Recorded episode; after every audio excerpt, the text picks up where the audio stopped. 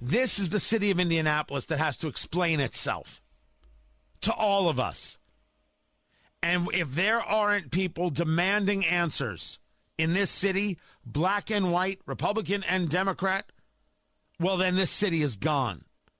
The city and the CICF,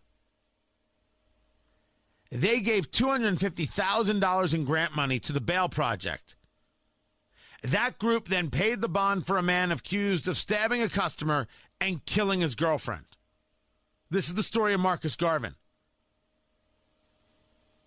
The Bail Project confirmed they were asked to pay his $1,500 by his public defender in January because the judge, Shatrice Flowers, lowered Garvin's bond from $30,000 to $1,500. Let me now state that the judges are not in favor of safe streets, of safe cities, and of, state, of safe constituents.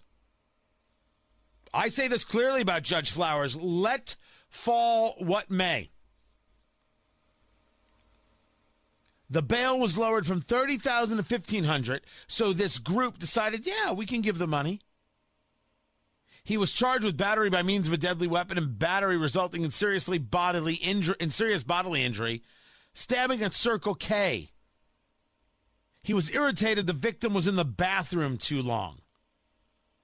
The CICF gave the bail project $50,000 in September 2019 and $100,000 in December of 2020. Funded with tax dollars allocated by the City County Council, directed by the Indianapolis Foundation, which is part of the CICF. Okay. Um, we need to blow this up. What are we doing? The Central Indiana Community Foundation? You know, it's funny. I, I in, in just the, the basic research, when I search them up, the first thing that comes up is how they stand. Oh, if you do a search, how they stand with Asian Americans and Pacific Islanders. Our plan of action for an equitable community and dismantling systemic racism is front and center on, on their website. Can we just say, you are so full of crap?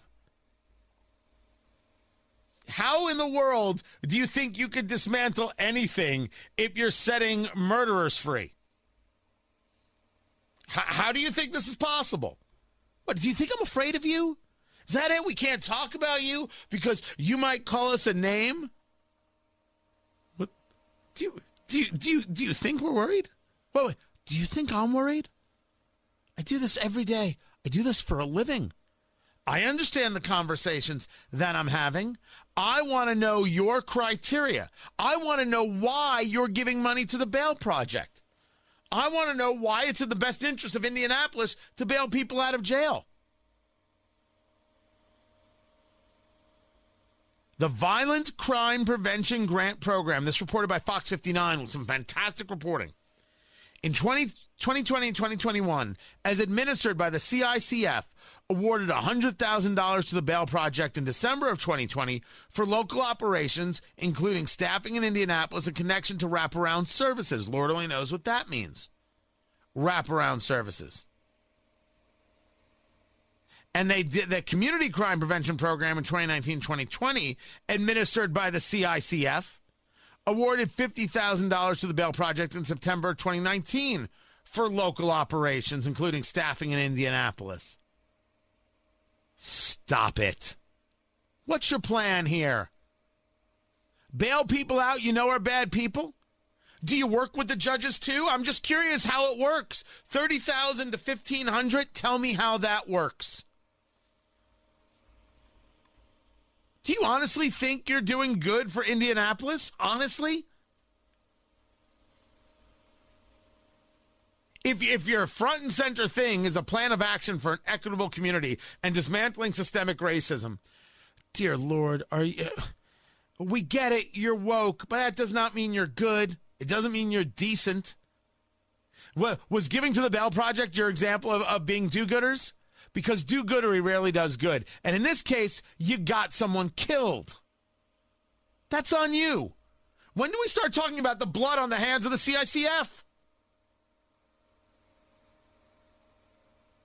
Why would we be giving money to this project? How about we start with just some basic explanations and then we can go from there? or we can realize just how broken our city is, how absolutely radical our city is, and we've lost all concepts of leaders who actually believe in the city as opposed to just the woke. Man, if you are part of the business community in, in, downtown Indy and your name isn't high on the building, you're so screwed. You think they give a damn about you? Good Lord. They don't care at all. They don't care. Look at the things that they do. If you've got a group of people funding the ability to release people, uh, to, to lower the bail, release people on bail so they can then commit murders, do you really think they're all about an inclusive city? Do we really think that this is the case? Let's take a look at the board of directors and, and how about we have a conversation with any one of them? Any one of them. Brian Payne, Marisol Sanchez, Mike Simmons, Kathy Davis, Darian Christian, Lisa Allen, David Becker, Molly Chavers. I, Jennifer, I cannot pronounce your last name. I, am sorry. Andrea F- Fonseca, Marion Glick, Greg Hahn. I'm just going, I'm, these are the names. And all I want to know is why is your group of any value to the citizens of Indianapolis? Will you at least admit that you made a mistake? Can you admit that there is no value to city taxpayers paying for other people's bail? And then can we as a as a society discuss that we need actual prosecution of criminals and not allowing people on the streets? Am I supposed to be afraid? Am I supposed to not say something? I don't believe you all have the right methodologies to play. I look forward to learning more. I look forward to hearing your point of view, and then you're going to hear mine. But let's not lose sight of what happened here. Grant money was given. They bailed out a guy who stabbed someone, and then they committed murder. That, I have the story right, right?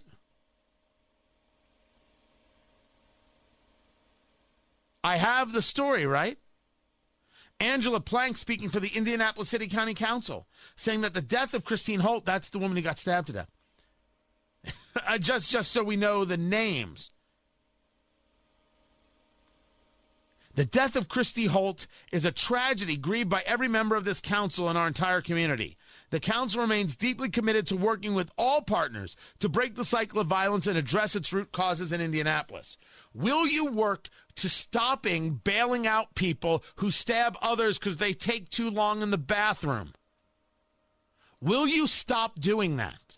And if not, then you're unserious about anything. You're lying to the people of Indianapolis and you are despicable in your commentary.